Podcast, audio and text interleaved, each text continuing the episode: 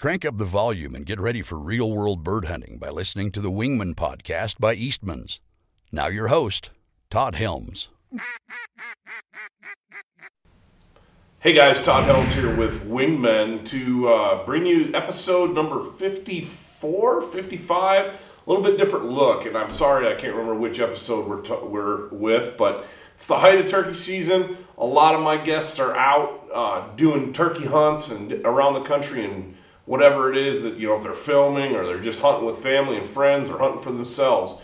But um, I wanted to bring you, I wanted to take a moment and talk about some tur- a turkey tactic that I think used to be, it was how I learned to turkey hunt, and now uh, I think a few guys are starting to get back to it as the ethics of turkey hunting start to come become a discussion point. And uh, that topic is killing turkeys without decoys. Uh, I know that um, there's a lot of debate in the turkey world about whether reaping is, it's obviously a legitimate method, it works very effectively, but if it's, um, if it's sportsmanlike, if it's, uh, if it's the right way to, to be killing turkeys um, and to hunt turkeys, um, obviously we know that reaping can be very dangerous. Hunting with decoys in general can be dangerous in certain scenarios in the spring turkey woods. Um, for example, public land in states like Wyoming, where I live, that allow um, turkey hunting with centerfire rifles.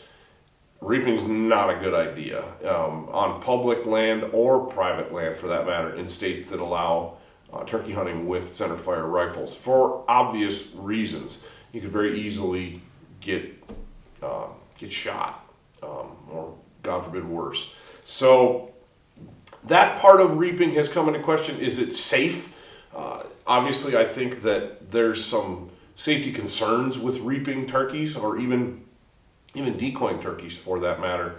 But I'm not going to get off in the weeds on the ethics for this reason, um, and that has to do with it's up to you. If you feel like it's an ethical mode of harvest and you feel like that bird has every advantage, then okay. If you don't, then don't do it. That's the great thing about hunting and about being free Americans that we can choose as long as we're operating within our legal bounds of harvest we can choose how we do that. Um, obviously, I think that if it if it was ridiculously effective reaping, that is, I think state game agencies would be taking a look at whether or not it should be legal. Um, but we also have to police our own, and with that comes that question of if you think you're if you don't think that uh, it's an unfair advantage, you don't think it's a, an unethical method of harvest, then by all means.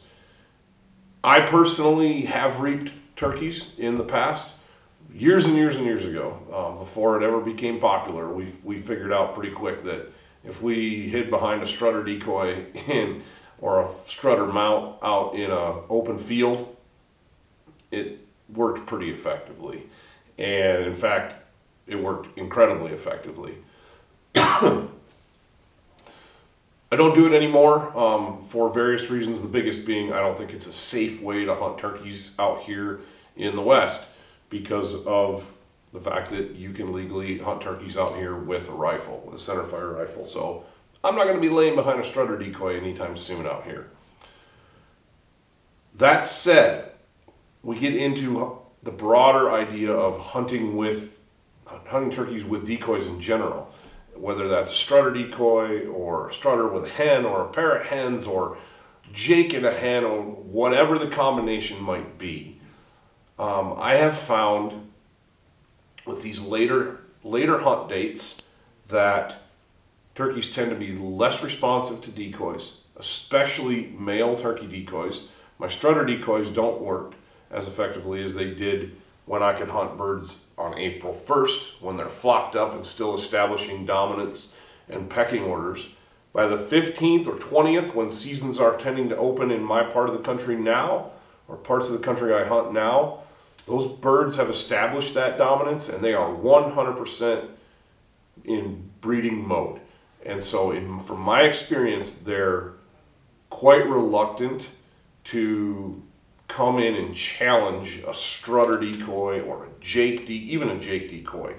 One interesting thing that I've done with my jake decoys in to simulate a Merriam's, I cut the beard off of them because you look at a lot of two-year-old Merriams out here in Wyoming, Montana, the northern parts of the Rocky Mountain West, and even a two-year-old, his beard's going to be six, seven, eight inches max, sometimes shorter. Um, that's about the same size as the Jake as the beards that come on the Jake decoys from most manufacturers. And so I just take a pair of scissors and cut them off. If I leave anything, I leave a little stub, just just enough that the bird can see it. Because I do I do think I've seen it where I've had birds come commit, especially in pairs or threes, where you think, oh man, this this pack of two year old birds or three year old birds they're going to storm this decoy. They're going to smoke him. And they'll come in and they'll look at him from a little distance and they'll see that beard or something else. And I, th- I honestly think that beard throws them off. I think they think that bird is more mature than he really is. Now, the strutter, the Jake decoy that I have is a you know half strut or three quarter strut Jake with a lay down, excuse me, with a lay down breeding hen. Should paint quite the picture. Cut that beard off, makes a difference. Um, but as a general rule, the strutter decoys and the jake decoys, any male turkey decoy gets the boot in these, as especially as the seasons get later and later in the season and progress.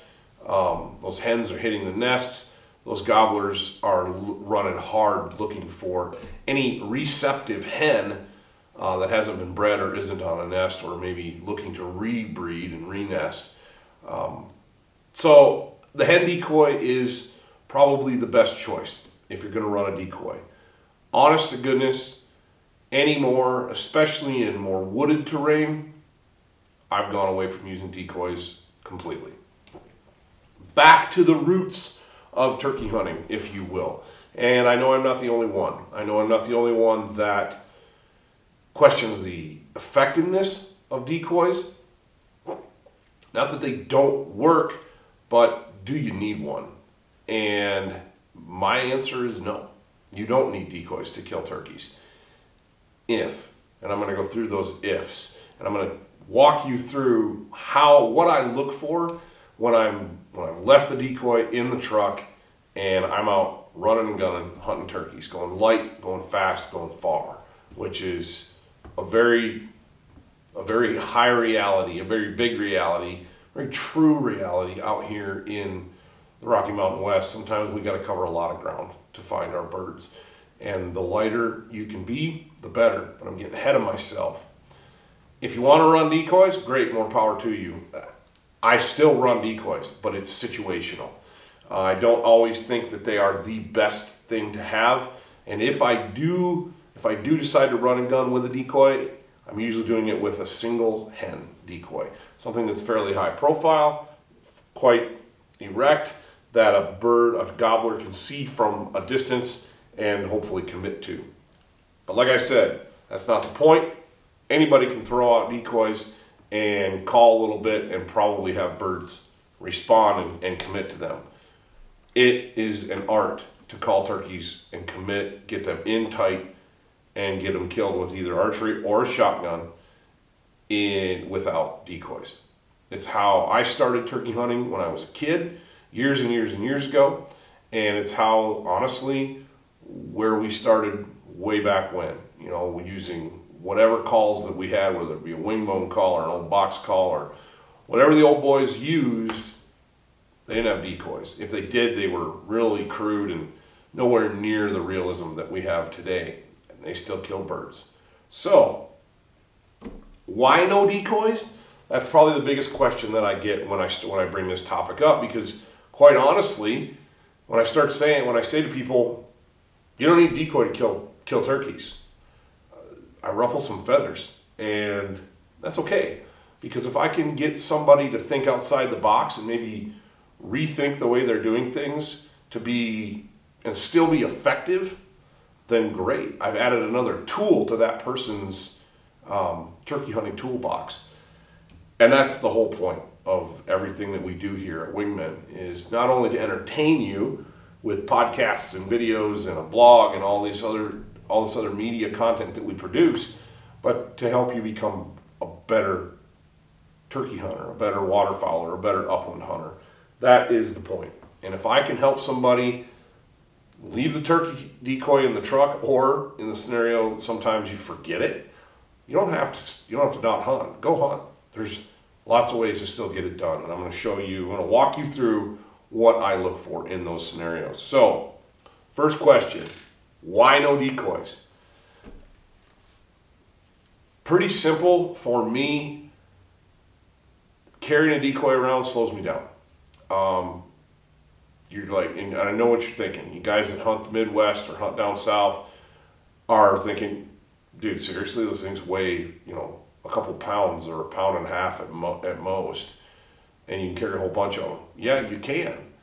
And for guys that are hunting back there and only covering a mile and a half or two miles in a day, or in a morning or an afternoon or evening of hunting, great if you're hiking into a spot or walking in or riding an ATV or an e-bike or whatever it might be into a spot that's you can carry a lot of stuff. There's not a lot of uh, strenuous activity to get in there.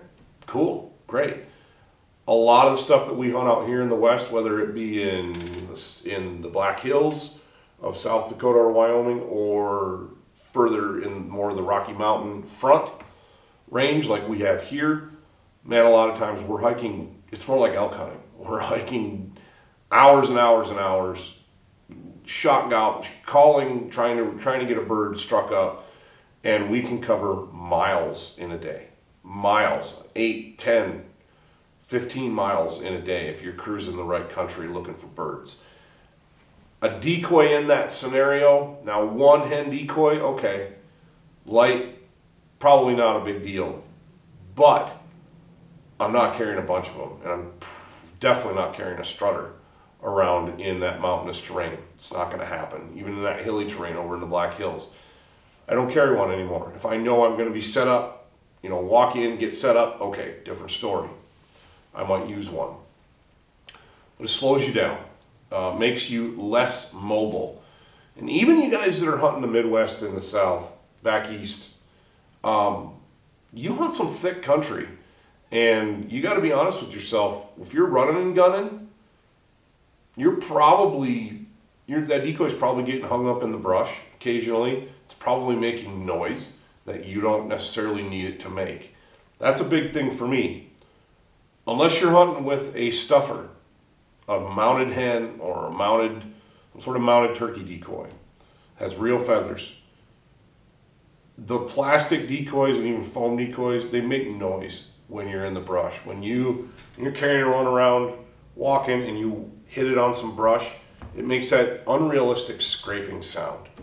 Um, turkeys have phenomenal hearing. It's one of those. It's one of their senses that doesn't get played up enough, in my opinion. We all talk about their eyesight. Oh, they have such good eyesight. They have such good eyesight. Yeah, they do. They have phenomenal eyesight, but their hearing is exceptional as well, and they can pinpoint your exact location. Ask yourself this how many times have you set up on a bird and got a gobble and you set up on him and he gobbles very little or if at all again. And 45 minutes to an hour or longer later all of a sudden you might stand up to, to leave. You think he's not coming and he's right there. And he has walked exactly into where you were calling from. I got lucky last season in, up in Montana and decided to wait out a bird that we struck up, and you've seen it on the latest turkey video that we've that we've dropped. It was the jet boat hunt video. That bird, that gobbler I shot in that last spring uh, in Montana, took over two hours to commit. Um, he was coming the entire time, really really slowly. He gobbled one time, and that was it. And I remember looking at Dan Picard, the, the guy that was running the camera, Dan was running the camera at that point, and I looked, I was like, what else do we have to do today? We've hit all of the public ground. This was the last piece of public ground that we were going to hit, and other than bagging it in early afternoon and going home, I thought, let's just sit, hang out, see what happens. It took two hours for that bird to commit. The terrain was such that he had to come to within shooting range before he could see where the calling was coming from. I did have a hen decoy out. He never saw it. He came directly to my calling and never had a chance to see the decoy. He, he was head on with me, and the decoy was off to my left in a little open space. And he never made a peep after he gobbled the first time. But he just happened to pop up over the ridge, and he was looking right at me. He was 22, 21, 22 yards. There was a giant cottonwood tree that obviously two of us couldn't reach around. You can see it's kind of a double trunked tree. You can see it in the video. And the bird completely caught us unawares. We were ready, but we weren't like gun up and ready, camera on, ready. The bird turned and walked behind that cottonwood tree. I didn't know if he was going to even come out the other side. He could turn and just walk off the same way he came in, and I would have never, never had a shot at him. When he went behind the tree, it was go time. I put the gun up, Dan got the camera up, turned it on. As the bird walked out the other side, Dan said, I'm on him. And you can see in the video, I didn't give him a chance. I shot him. And probably could have waited looking at the looking at the video footage, but in my head it was like, this is now or never. We've waited two hours plus on this bird, and I'm gonna take the shot that I'm given. Very real hunting scenario. Um, didn't make doesn't make for the best footage, doesn't make for the best video because it happens really quick and it's not obviously racked in nice and tight, but it was real and it was it was organic, it was raw, gritty. That's how it happens in the woods, and I was happy to be able to bring that to you guys. But the point of that I'm trying to make is we covered a ton of ground that day. Sometimes I had the decoy, sometimes I didn't. When I did have the decoy, it was getting caught in the brush because it was really thick in that river bottom. It was making extra noise in giving us away, I felt. We try to be as quiet as we can possibly be um, whenever I'm moving around in the turkey woods. I do not like to make noise. I don't want them to know that I'm there. Um, if I'm carrying a bunch of decoys or even a single decoy, I feel like it's I'm just less stealthy. I can't I can't move as freely um, through rugged country, and it's just one more thing that I have to carry. And when you are when you're covering ground like we cover it out here, ounces equal pounds and pounds equal pain. Um, I know that maybe a foreign concept in the world of turkey hunting because we have a tendency to wear big vests or a backpack full of stuff, right? Well, there's a there's a minimalist approach to it as well that actually my brother and I started doing way back in our Michigan days, and he still employs it in Iowa, and I obviously use it out here, where maybe two calls, a box call or a pot call, and a mouth reed, and a couple extra shotgun shells, done. Face mask, gloves, camo, go. I love hunting turkeys that way. Um, obviously, the backpack gets the nod for because we have to layer out here. You know, we a little harder to carry around the right layers and stay comfortable when you're out all day in the woods. Plus, you need to carry some food and some water too when you're hunting like that. Like I said, it's a lot like a big game hunt, um, a lot more like a big game hunt than a waterfowl hunt or a traditional turkey hunt in that sense. But I think that you guys back east and down south in the Midwest, I think you can look at some of these tactics and apply them to how you hunt back there. So, back to the question why no decoys? They slow me down, they're noisy in the brush, they take time to set up when you're in a hurry, if you're going to set them up. Um, when I'm not running decoys, I, I have very little, if any, chance of intimidating a gobbler. Um, our Merriam's gobblers, especially, tend to be pretty passive um, during the breeding season. When obviously you can fire them up and you get them on a feedlot early, you know, on some of these early hunts where there's, you know, 200 birds, 150 birds in an, on a ranch or in a roost area. They come down and they're fighting and they're really aggressive then. And a strutter or Jake decoy works amazingly well. During the breeding season, like we're sitting right at the last week in April right now, and our season's going to run till the end of May. Um, I'm not probably not using a strutter. Um, we're headed to Montana for a turkey hunt tomorrow to film it, and I'm going to take a bunch of decoys, but I'm probably not going to use them. I may set them out first thing in the morning, depending on our our situation. But I'm looking for those birds to um, looking for their reaction, and if I get a reaction that is submissive, birds don't want to commit, decoys are going in the truck, and I'm not probably not going to run one. So loud, noisy, weigh it down, uh, can intimidate gobblers. Even a hen decoy can get a gobbler hung up.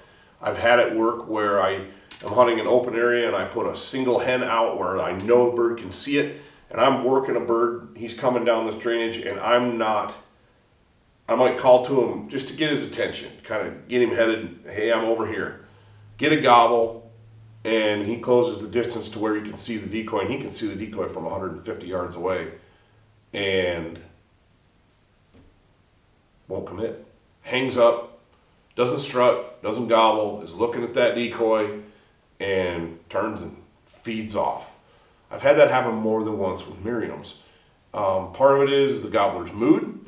Part of it is I honestly think if I would have not had a decoy there and set up better, I would have killed those birds. And I'm talking probably six, eight encounters over the last 10, 15 years where uh, I didn't take that bird because he wouldn't commit and there was a decoy in play. Take the decoy out of play, and he's got to come and hunt me down. If I'm using the terrain right, using my woodsmanship skills, uh, that's that's a dead bird probably nine times out of ten. And I'm going to walk you through those things. So we talked about why not. Now I'm going to talk about what you need to do to be successful when you're not using a decoy. Can't rely on the visual. You've got to completely fool these birds with calling. Now, first thing you're going to need is you got to be a good caller. I'm not saying you have to be a championship on on the stage caller, but just any old turkey sounds probably aren't going to work, especially as seasons progress and you get later in the year. Gobblers have heard it, they've been shot at, they've been hunted, chased around, they've committed to a setup with mediocre calling and gotten shot at or got or saw them, picked it out. They're survivors. We all know this. So your calling has to be dialed. I have found that when I'm not using a decoy, once I get that bird's attention with cuts and yelps, whatever I am doing to get him fired up and get him coming, then I dial it back and I play coy. Um, if that bird, if I feel like he's coming on a string and he's gobbling hard, pounding, thundering, I'm going to keep talking to him. I'm going to keep working him up until he stops responding. Or if he gobbles a couple times and goes quiet, I'm going to tone my calling way, way, way down. And what I mean by that is I'm talking soft yelps, soft purrs, and I'm just going to be easily scratching in the leaves like I'm a hen turkey just feeding, feeding. Very content, little putts, little couple note yelps, and front end yelps. Um, that's something that um, Bo Brooks, who I had the podcast just recently, talks about taking your calling to that next step if you can figure out how to do that front yelp that he talks about, it adds so much more realism. It's like a two note yelp, and it adds so much more realism to your yelp. There's a rasp to it that you just sound like a real hen. Practicing enough to get your hen calling, your, your calling so you're, like I said, you may not, you may not have the desire, or you may not, you may struggle to get to that comp- competition level. That's okay you don't need to be a competition caller to kill turkeys. And in this scenario, more is less. And I'm finding that more and more and more with turkeys, especially public land, heavily pressured turkeys. More is less. It seems like opening day, yeah, you can yelp one up, yuck, yuck, yuck, yuck, yuck, just get him coming right in, and no problem. As the season progresses, and as time has gone on, these birds are getting called to more, they're getting hunted harder, and so your calling has to be adjusted. Your calling needs to become more realistic. It needs to become, in my opinion, what works for me, a little more subtle. Soft purrs, putts, clucks, soft yelps, just like a contented hen feeding around, um, scratching in the leaves, scratching in the, the forest floor. You got to be careful with that when you think a bird might be really might be close.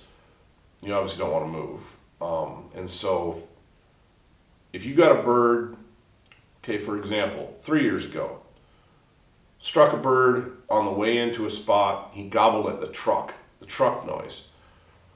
I turned to the cameraman, Luke, was Luke Washington on that hunt, and I said, We're going to kill that gobbler this afternoon. He was kind of like, Okay, it's his first turkey hunt ever.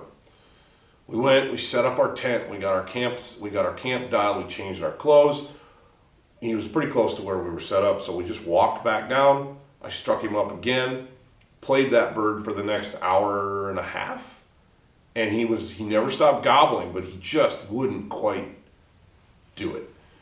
He kept coming closer and closer and closer and closer, and finally, I knew where he was in. He was in heavy cover, and he was down in kind of a a depression. I knew he couldn't see me. So I started scratching in the leaves. I quit calling, I just started scratching. And the next time we heard him, he sounded like he was right next to us, spitting and drumming. Gobbled one time from there and then stepped out and we killed him. Again, um, I had decoys, but I could have killed that bird without decoys. In fact, I think I would have had a closer shot and he would have committed better if I wouldn't have had decoys with me because he would have had to come look.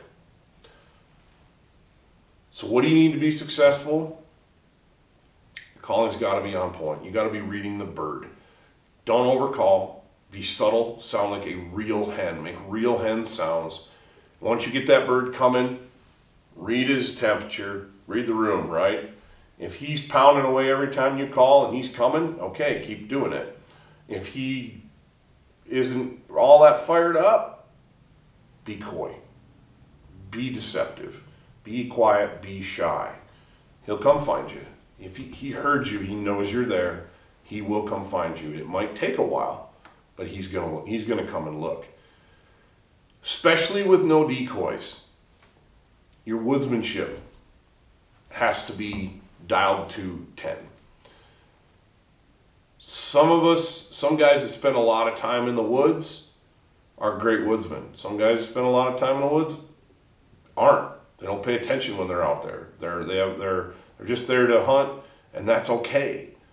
But doing yourself a favor and becoming a better woodsman, being better at reading terrain, at knowing how birds in your area relate to that terrain and move through it, those are huge, absolutely huge when I strike a bird in a lot of the areas that we hunt, I'm very familiar with them. I've hunted them multiple times. I know where the birds tend to be at what t- what parts of the day. In other words, I know their roosting areas. I know their strutting zones. I know kind of how they travel through the terrain. Because out here out west, especially, Merriam's birds can move a long ways in one day. They can move miles over the course of a day to, and then end up back at their roost If you know these things, you can put yourself in position along a bird's path or in a high travel turkey area. And with soft, easy calling, you could spend the better part of a day just sitting there. Soft, easy calling, you'll be amazed what happens. All of a sudden, there'll be a bird gobbling, he's coming. I, I really like um, terrain. I like looking at a piece of ground. Once I know how the birds are going to move on it, or even if I don't and I strike a bird, if I can figure out how to put some terrain between me, myself, and that gobbler. What I mean by that is a ridge, a knoll, a hill, a, a, a creek bottom, something not not something that's going to make the bird hang up, but something that's going to conceal me from that bird until it's too late. He can hear me, but he knows where I am, and he can't see me until it's too late. Case in point, had an opportunity back when I was back when I was a school teacher to get out one evening uh, and do some turkey hunting during the week, and I literally I was wearing it was a, I think it was a Friday afternoon stuff so I was wearing jeans, and literally ran home, grabbed some stuff, put on some I think I put on some uh, some boots, threw on a camouflage hoodie, grabbed a face mask, one call, gun, shells, and took off. No decoy. There was a spot, honestly, it was kind of a reconnaissance mission, and I wanted to get in on and, and figure out where these birds were roosting, where they were feeding, so I could hunt it later that weekend and go in and you know do like a full day or two sortie in there. And then, long story short, I didn't need to. And got in there that evening, was walking down the road scouting, and got into a large group of turkeys with several gobblers strutting, um, basically on their way to a roost. Uh, it wasn't late, late evening, but it was probably five, four thirty, five o'clock. So a couple hours before dark birds are feeding and, and still strutting and gobbling. Birds were on a flat spot at the base of a really steep hill with had roost trees and roost area on it. They were strutting in this open meadow. No way I'm going to get closer unless I use the terrain. I don't have a decoy.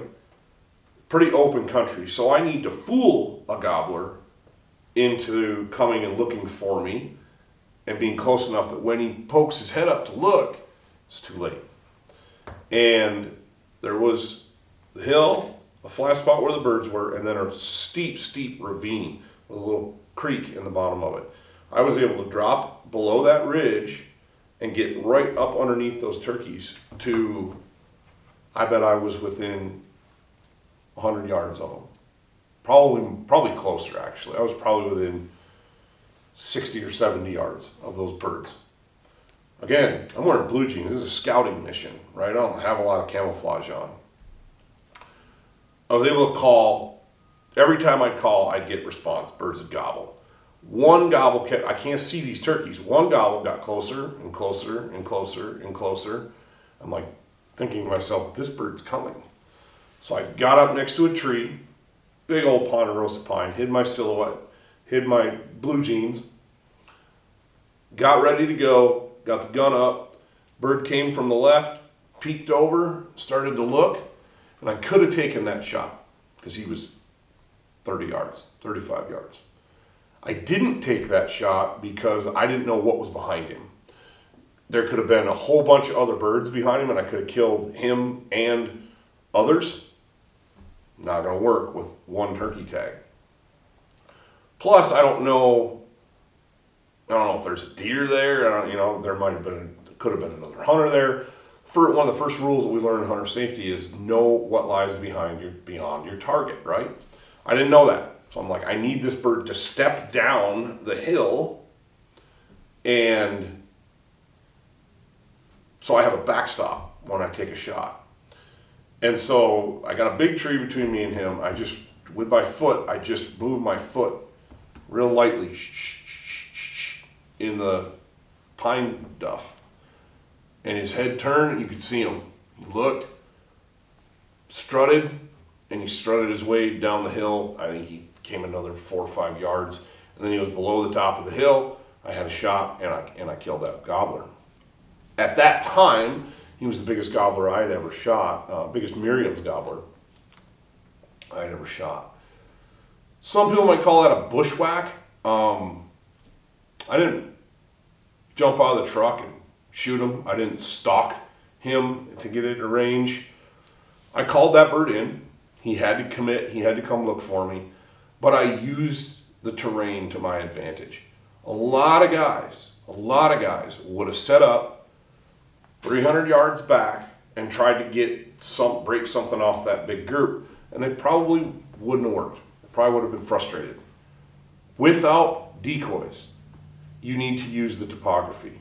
You need to be able to pull a bird just over a rise, again, being safe, but make him come look for you. I'm going to set up, I get a bird and I know there's a ridge between me and him. I'm going to set up on the downhill side of that ridge. So that bird's got to come up and just over to peek and look. Now, some, some are more abrupt than others. Um, in heavily timbered, obviously, I think, I think this works well in any kind of country. It works exceptionally well in open country because a lot of times in open country, it's the only option you have to get close or for concealment.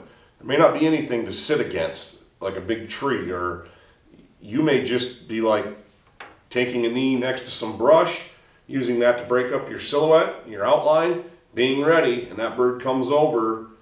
Make sure your backstop's clear and you got a shot. You've used your calling to pull him in to come look for you.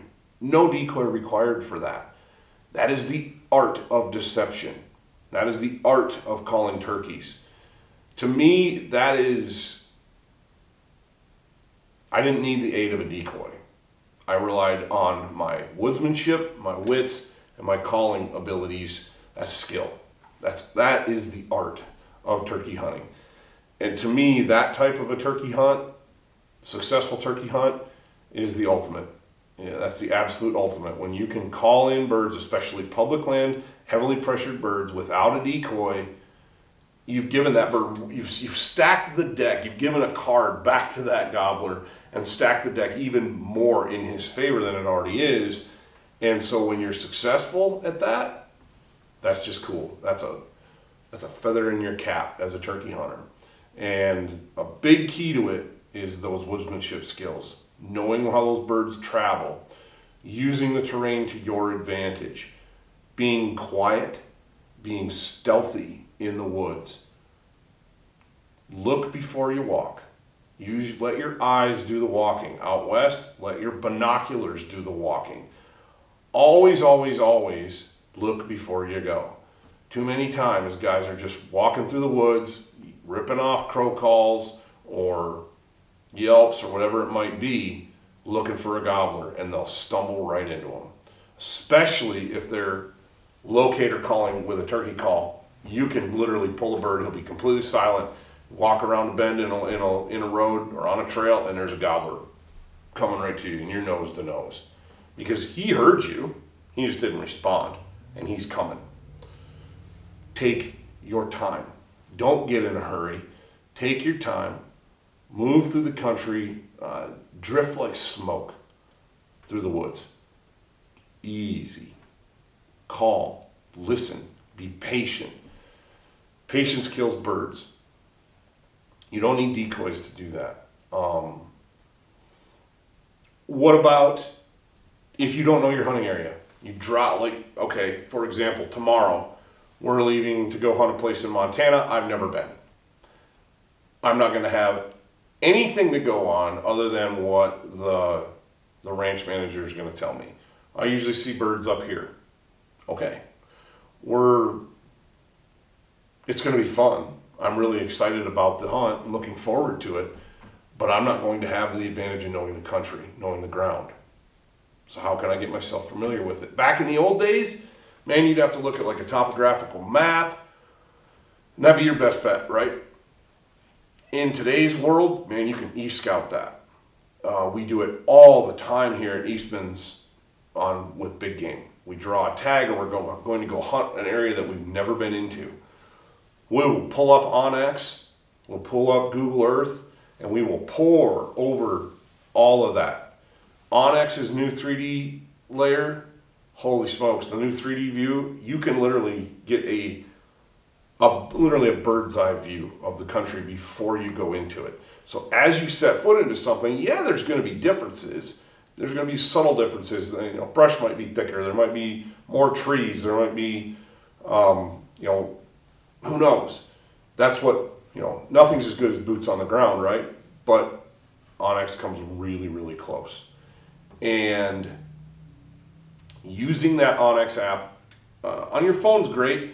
I like to use it before I go for e-scouting on a desktop computer or a laptop computer because I can the screen's big and I can zoom right in easier. It just I feel like I have a better visual representation when I'm on that bigger screen. And it's the same thing on your phone, but it's just it's different manipulating it. I saved using the phone, the app for in the field, um, which you can do as well, and I'll get to in a minute. So what I'm going to do this evening, and I've been doing it, is I'm going to familiarize myself with that country, so I know. Oh man, there's a bird goblin up there. I, man, if I remember right, there's a draw. I pull up my onX Hunt app in the field. Yup. Actually, there's a little pond in that. Um, he might be down by. He might be by that pond. That sounds about right. So I don't want to go all the way around that end of that ridge that's showing it. That onX is showing me. I'm gonna stay just back. So I'm gonna pull that bird out of that draw right or over the over the toe ridge, right into my lap. Without that e-scouting, without the onX Hunt app, whether, like I said, on your phone or on a mobile device or on a computer, I'm not to have a clue what's up in front of me if I've never been in that country before. We are we live in a time now when we have these tools at our disposal. We have such huge advantage um, in the game. Now, granted, the bird's still got to commit. He's still got to cooperate. But those tools like onX Hunt, they allow me to go into the field better prepared, more knowledgeable, and so I don't I don't need my decoy. I'll leave that decoy in the truck, carry an extra bottle of water or I don't know, extra extra Snickers bars. If we're being really honest. the point of it is, you don't need the decoys to be successful. There's other ways that you can trick birds and fool them. The benefits no decoys. You can cover more ground more easily. You're quieter and more stealthy in the woods. It is the ultimate form of deception. It is the ultimate art form in turkey hunting. Is taking a bird without a decoy. Um, the, about the only way it gets better is if you call one in using a call that you made yourself.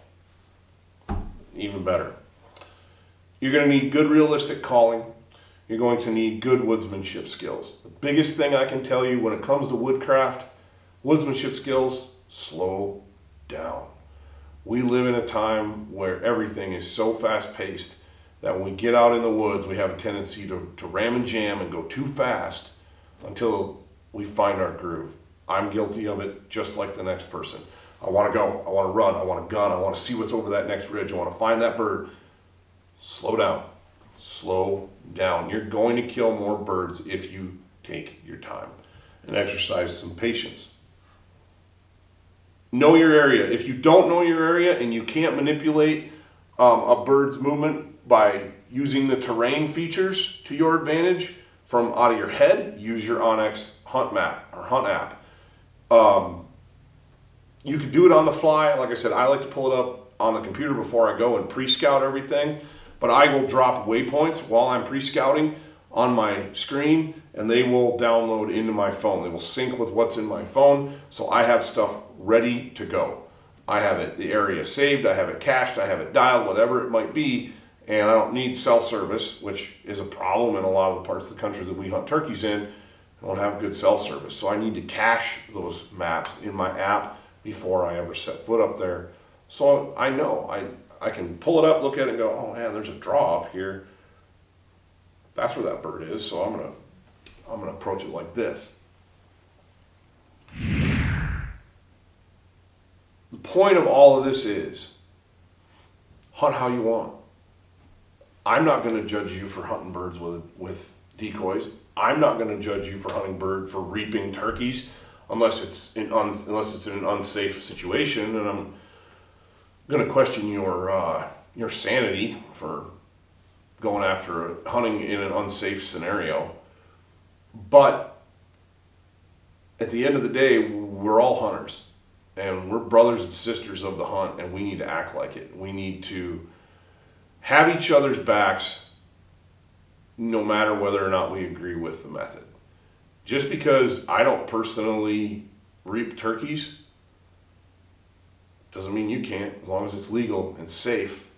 I don't have to agree with you to support your privilege, your right to do that. Um, that line gets crossed when the method of take becomes unfair. If reaping turkeys was so effective that we were hurting turkey numbers with it and it was like an unfair advantage, I'd say yank it. Be all for make it, get rid of it.